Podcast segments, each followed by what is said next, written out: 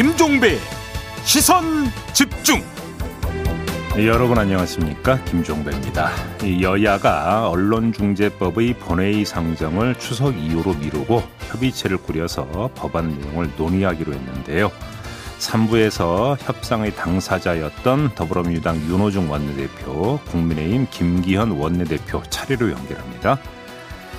전자발찌를 훼손하고 여성 두 명을 살해한 강모 씨가 어제 취재진의 마이크를 걷어차고 더 많이 죽이지 못한 게 한이다 이렇게 말해서 시민들의 공분을 샀죠. 이 전자발찌 제도의 실효성 2부에서 전문가와 자세히 짚어보겠습니다. 9월 1일 수요일 김종배의 시선 집중 광고 듣고 시작합니다.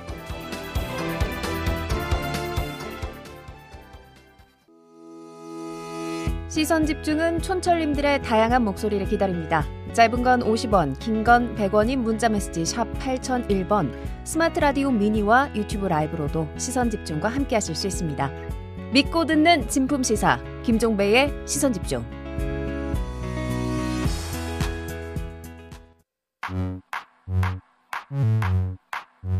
뉴욕에 뉴욕 타임즈가 있다면 시선 집중에는 JB타임즈가 있다 촌철살인 뉴스 총정리 JB타임즈 네, 더 막내 작가와 함께 시선 집중의 문을 열겠습니다. 어서 오세요. 네, 안녕하세요. 9월의 첫날입니다. 네. 오늘도 삐딱선 정신에 입각해서 주요 뉴스 챙겨 드릴 텐데요. 어, 지금 강릉, 대전, 진해 등등 비가 온다는 문자가 많이 도착을 하고 있습니다. 네. 비 오는 아침 다들 안전운전 하시길 바라겠습니다. 네. 그리고 어제 미처 소개해드리지 못한 문자가 있는데요. 1934님이 김종배 씨 옆에 계신 여성분 코믹과 진지함 사이 기막힌 균형 감각 와 부럽고 존경합니다라고 보내주셨는데요. 네. 네 감사합니다. 본인이 소개하면서 약간 겸연쩍지 않아요? 아니요 이거 PD가 소개하라고 준 거예요. 아. 저는 참고로 균형 감각을 유지하기 위해서 제 입이 옆이 아니라 멀찍이 음. 떨어져 마주보고 있음을 알려드립니다. 제가 그 또 이 거짓말을 못하는 성격이다 보니까 코믹과 진지함 사이에 기막힌 균형 감각을 잘 모르겠고 MC를 향한 삐딱성 정신은 확실하더라. 이 말씀만 드리겠습니다. 네, 제 칭찬이 싫으신 거죠? 봐도 이렇게 삐딱하게 괜찮습니다. 네. 촌철님들이 계시니까요. 네. 자, AS 타임 시작할까요? 예. 어제 촉법소년 폐지를 주제로 해서 전문가 토론을 마련을 했었는데요. 소년 범죄가 날로 지능화, 흉포화되고 있다. 촉법소년 찬스를 뺏어야 한다. 이런 의견과 엄벌주의만이 능사는 아니다. 아이들은 충분히 달라질 수 있다. 음. 제대로 교육하고 바뀔 수 있는 제도 개선이 먼저다. 이런 의견이 아주 팽팽하게 맞섰습니다. 네. 시간이 조금 아쉬웠는데요. 어, 그러면서 촉법소년 폐지를 주장했던 이웅혁 교수가 이 문제들에 대해서 대선 후보들이 공약을 내고 공론화했으면 좋겠다. 이런 마지막 말을 하고 갔거든요. 네. 우리 방송을 들은 걸까요? 대선 주자들이 입장을 내놨습니다. 네, 그냥 들었다고 생각합시다. 네. 네. 유승민 후보 소년법을 폐지하고 형사 미성년자 연령을 12세로 인하하겠다라고 공약을 했고요. 네. 최재형 후보는 음. 촉법 소년 연령을 전체적으로 하향 조정하겠다. 음. 그리고 학교 폭력, 성폭력 등 중범죄에 대해서는 만 10세 이상이면 처벌이 가능토록 형법을 개정하자 이런 제안을 내놨습니다. 네. 그런데 일단 다 강한 처벌 쪽으로 초점이 맞춰져 있어서요. 음. 저는 좀 여전히 헷갈리거든요. 이게 과연 답이 될까? 제 입은 어떠세요? 뭐 제가 답을 내려서 그 명쾌하게 정리가 되면 수년째 이게 사회적으로 논란이 되겠습니까? 그쵸. 제가 볼 때는 이거는 이제 사회적 합의가 필요한 부분인 것 같은데 네. 잠깐 어떤 그 이제 이야, 그러니까 이야기가 되다가 또 수면 아래로 가라앉고 그러다가 또 사건 터지면 잠깐 나오고 이러는 게 아니라 음. 좀 진득하게 좀 사회적 논의가 좀 진행이 됐으면 좋겠다. 네. 일단 좀 먼저 이런 말씀을 좀 드리고 싶고요. 네. 아, 사형제 참, 그러니까 폐지를 둘러싼 찬반 논란이 계속되고 있잖아요. 네. 물론 그 이제 사형제 존속 여부와 촉법소년 기준 연령 하향과를 동의를 선상에 놓고 이야기할 수는 없지만 음. 그만큼 찬반 양론이 강하게 맞서고 있는 사안이라는 점에서는 거의 같은 것 같습니다. 네. 그렇지 않습니까? 그거는 뭐냐면 서로가 이제 그 양면 가운데 어느 한 면을 상당히 강조를 하고 있기 때문인데 문제는 그 두 면을 균형 있게 바라보는 시선이 음. 있어야 되는 건데 그게 좀 아닌 것 같죠. 네. 어제 이제 토론에서도 보면은 어, 각각의 면을 좀 상대적으로 강조하는 그런 측면이 있지 않았습니까? 음. 요것들 어떻게 조정할 수 있겠는지가 제가 볼 때는 과제인 것 같아요. 네, 박인숙 변호사는 이제 토론 끝나고 가시면서 음. 이거는 굉장히 깊은 논의가 필요한 거고 또 굉장히 먼 시각도 좀 필요한데 법무부조차도 이제 그런 토론에는 좀 적극적이지 않았다 뭐 이런 아쉬움을 남기고 가셨는데요. 네. 농도 짙은 사회적 토론 과정이 좀 필요할 것 같고 그런 의미에서 앞으로 펼쳐질 대선 토론회에서도 좀 키워드로 등장을 해가지고 사회적 합의를 좀 이끌어내면 어떨까 이런 생각도 잠깐 드는데요. 할 수 있을지는 잘 모르겠습니다, 사실. 진득한 토론이 될지 그냥 감상만 작업할지는 솔직히 잘 모르겠네요. 네, 네. 그러게요. 앞으로 그래도 좀 기대를 해보죠. 그리고 저희가 종종 종종 또 이런 자리를 마련하면 좋지 않을까요? 아, 그럼요. 네. 네. 뉴스와 분석이 함께하는 제이비타임즈 오늘 주목할 뉴스 본격적으로 챙겨드리겠습니다. 첫 번째 뉴스는 오디오로 먼저 만나보시죠. 이른 아침 경찰이 서울시청에 들이닥쳤습니다. 7시간 동안 이어진 압수수색에서 경찰은 서울시 도시계획국 등에서 파이시티 인허가 관련 자료를 확보한 것으로 전해졌습니다. 이번 수사는 지난 4월 보궐선거 당시 후보였던 오세훈 시장이 TV 토론회에서 한 발언이 발단이 됐습니다. 시장이 이걸 모를 수 있었을까요? 파이시티는 전혀 제 임기 중에 인허가를 했던 사안은 아닌 걸로 기억이 됩니다. 한 시민단체는 이 사업이 오 시장이 과거 재임했던 2009년 인허가가 났다면서 오 시장을 고발했습니다. 오 시장이 거짓말을 해 공직선거법을 위반했다는 겁니다. 이번 압수수색에 대해 오세훈 시장 측은 토론회 당시 발언은 기억에 의존한 답변에 불과하다며 강하게 반발했습니다. 네, 어제 이 뉴스가 있었습니다. 네. 시민단체가 고발을 했고 서울경찰청이 수사에 나선 혐의는 공직선거법상 허위사실 공표 혐의입니다. 음. 밑줄을 여기에 그어야 되는데요. 네. 체크해야 될 점은 자 그러면 오세훈 서울시장이 보궐선거 과정에서 어, 정말로 허위의 사실을 공표를 했느냐 네. 그 여부 아니겠습니까? 네. 이거는 경찰이 수사해서 밝혀내야 될 일이니까 저는 오늘 이야기하지 않겠습니다. 아? 각을 틀겠는데요. 아, 지금 경찰의 수사가 대선판에 던지는 메시지가 묵직한 점 이것만 뽑아서 말씀을 드리고 싶은데 메시지요.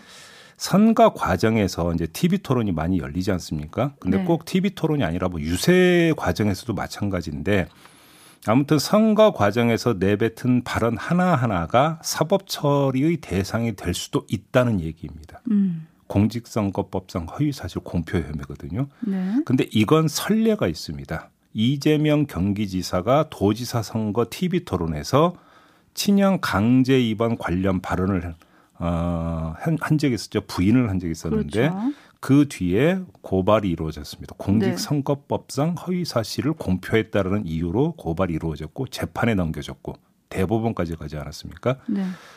그리고 나서 이번에 오세훈 서울시장에게 거의 동일한 음. 혐의를 적용을 해서 압수수색까지 좀 들어갔던 거 아니겠습니까?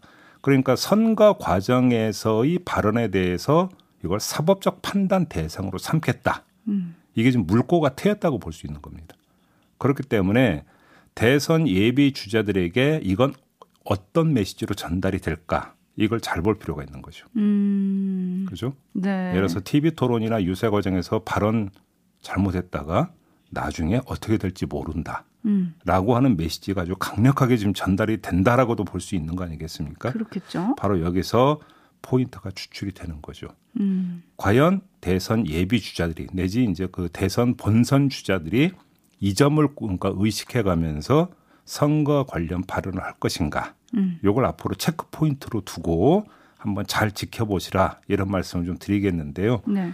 후보나 그 가족에게 의혹이 제기됐는데 사안에 따라서 어떤 건 강력하게 그리고 소상하게 대처하는 반면에 어떤 건 소극적으로 또는 다른 사람을 시켜서 대처하는 경우가 만약에 있다면 음. 왜 그럴까?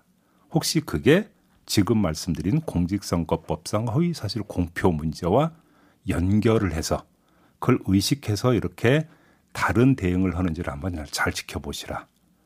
요즘을 좀 말씀을 드리고 싶은 거죠. 네, 누군가가 해명을 하면서도 훗날을 준비하는 게 아니냐 이걸 좀 지켜보자 이런 말씀이신 것 같은데요. 여러 촌철님들이 지금 의견을 보내주고 계세요. 음. 조랑말님 또 기억 앞에서 겸손해지시겠네요. 라고 네. 보내주셨고요. 음. 9902님은 시민단체가 고발하면 다 수사합니까? 오세훈에 대한 탄압입니다. 음. 뭐 이런 의견 보내주셨는데 네. 오세훈 시장 얘기로 잠깐 돌아오면 토론회 발언으로 압수수색까지 한 거는 의도적인 망신주기 아니냐. 음. 오세훈 시장도 직접 SNS에 그렇게 올렸더라고요. 네. 이거는 과잉 수사고 음. 야당 광역잔치 단체장에 대한 과장 포장 수사다라고 음. 했는데 음. 과잉 수사 정치 수사 논란은 어떻게 보십니까? 제가 그래서 선례가 있었다는 점을 말씀을 드린 이유가 그게 있는데요. 음. 그러면 이재명 경기지사에 대해서 재판에 넘겨서 대법원까지 간 건 그러면 어떻게 설명을 해야 될까? 네. 그죠?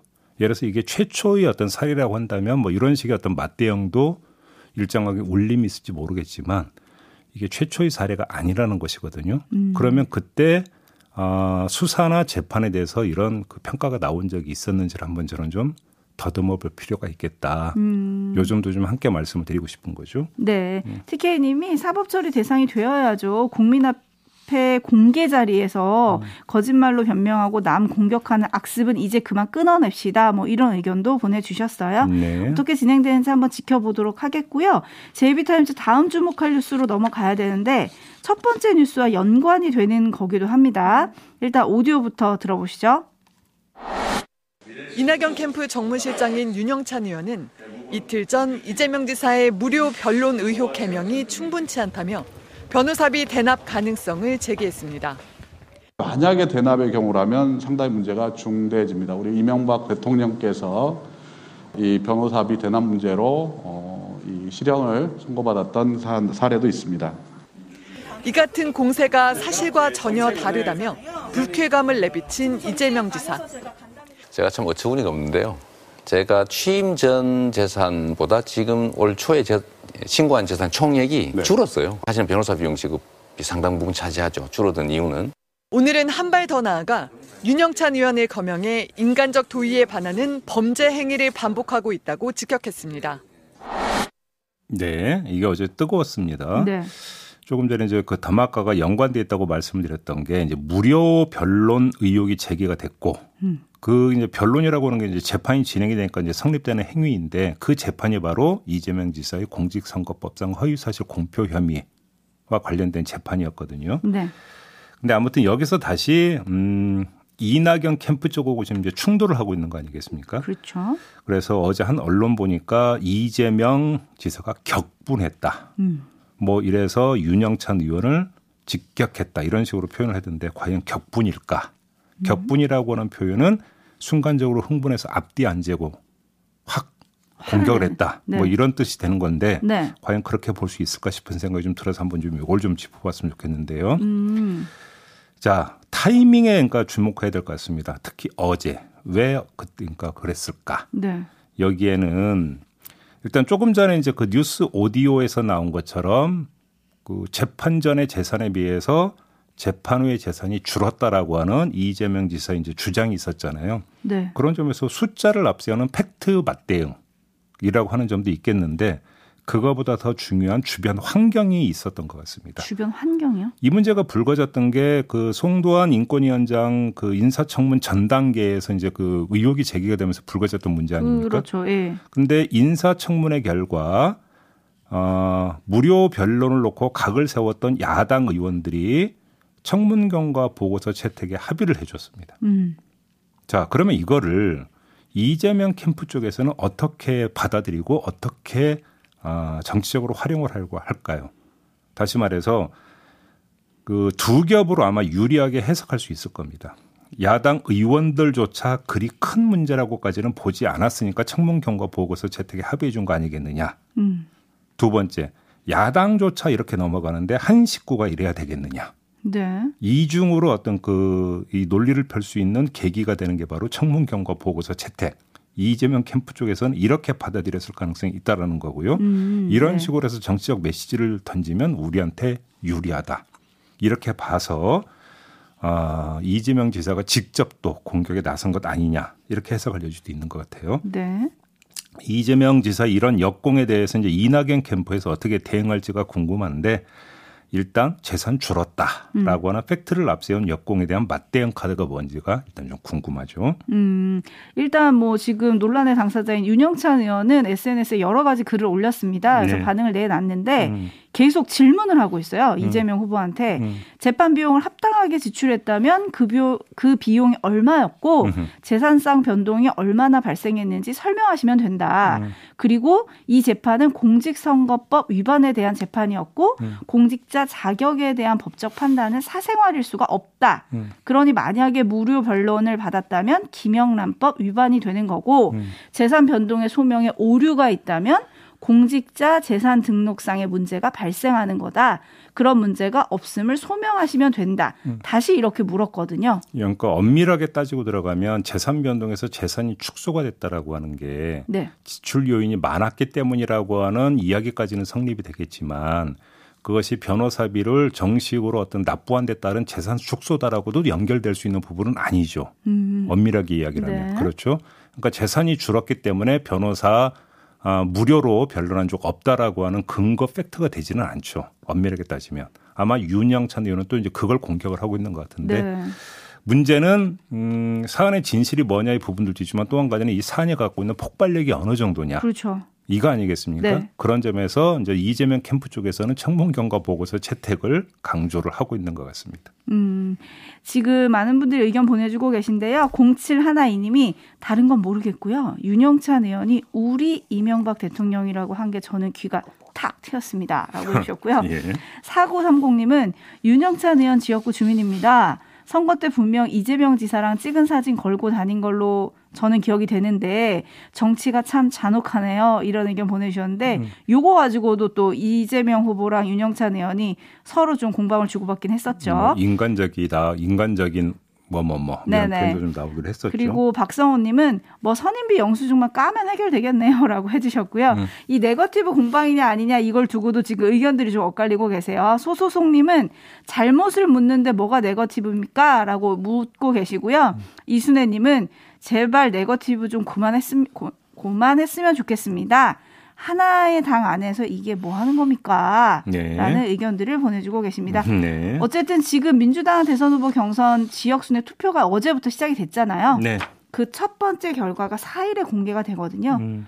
그 한가운데서 벌어지는 지금의 논란이 어떤 영향을 줄지도 주목이 됩니다. 네.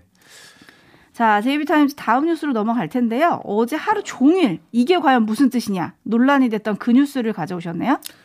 언론중재법 놓고 공방을 벌이던 여야가 이제 이달 27일 본회의에 상정하기로 합의를 하지 않았습니까? 네. 그러면서 휴전에 들어갔는데 언론중재법 개정을 주도했던 인물 가운데 한 명인 김승원 민주당 의원이 그저께 이 본회의 상정이 무산되자 SNS에 글을 올렸어요. 오늘 실패했다. 국민의 열망을 담지 못했다. 음. 이렇게 그 쓴 다음에 박병석 이게 물결 무늬가 있어서 어떻게 음성어 표현이 안 돼서 아무튼 정말 네. 감사합니다. 역사에 남을 겁니다라고 한 다음에 그 다음에 GSGG. GSGG. 네. 요걸 이제 써가지고 이제 논란인 거 아니겠습니까? 네. 7시간 뒤에 이걸 삭제한 뒤에 지도자는 국민의 일반 의지에 충실히 봉사할 의무가 있음을 잊어서는 안 된다라고 이제 수정을 했는데요. GSGG. 이게 과연 무슨 뜻이냐? 이게 어제 논란이었거든요. 그렇죠. 이게 이제 그 욕설 아니냐 이런 네. 지적이 좀 많이 따라붙지 않았습니까? 네. 김성원 의원은 그게 아니라고 주장을 했는데 그게 아니면 왜 그러면 삭제를 했을까? 음. 그잖아요. 네. 그러면 삭제할 이유 전혀 없는 거 아니겠습니까? 그렇죠. 예. 그다음에 보도 보니까 박병석 국회의장한테 또 사과를 했다고 하던데요. 네. 그래서 그 만약에 욕설이라면이라고 하는 걸 깔고 한번 제가 한 말씀 드리겠습니다. 오호. 김승원 의원이 주도한 언론중재법 개정의 취지가 뭡니까? 영향력이 큰 언론의 고의 중과실 보도로 피해를 입는 국민을 구제해야 하고 반대로 해당 언론은 징벌해야 한다는 거 아닙니까? 네. 자, 그럼 이 취지를 그대로 원용을 한번 해봅시다. 언론의 영향력이라는 게 뭡니까? 강력한 전파력. 네. 이 얘기잖아요. 네. 그러면 비교를 해봅시다. 정치인은 영향력이 없습니까? 왜 정치인 보고 스피커라고 부르겠습니까? 음. 출력이 높기 때문 아니겠습니까? 그러니까 강한 전파력 갖고 있는 거 맞잖아요. 네. 그러면 그 정치인이 사회에 해악을 끼치는 만약에 막말을 했다면 그건 어떻게 처리를 해야 되는 겁니까? 그리고 음. 어떻게 징벌할 건데요? 그잖아요. 네. 김승원 의원의 GS 지지가 던지는 질문은 바로 이것입니다. 음흠. 물론 해명은 그렇다 해 그게 아니라고 했지만 이런 질문은 한마디로 이거잖아요. 허위 조작 보도 규제 오케이. 그럼 정치권 막말 규제는 어떻게 할래? 그렇죠. 이 말씀이신 거잖아요. 음. 요거는 제가 한번 답변을 들어보도록 노력을 해볼게요. 이렇게 아, 마치겠습니다. 아, 섭외를 한다는 뜻인가요? 취재를 해보겠습니다. 마무리하죠. 더마카 수고하셨습니다. 고맙습니다.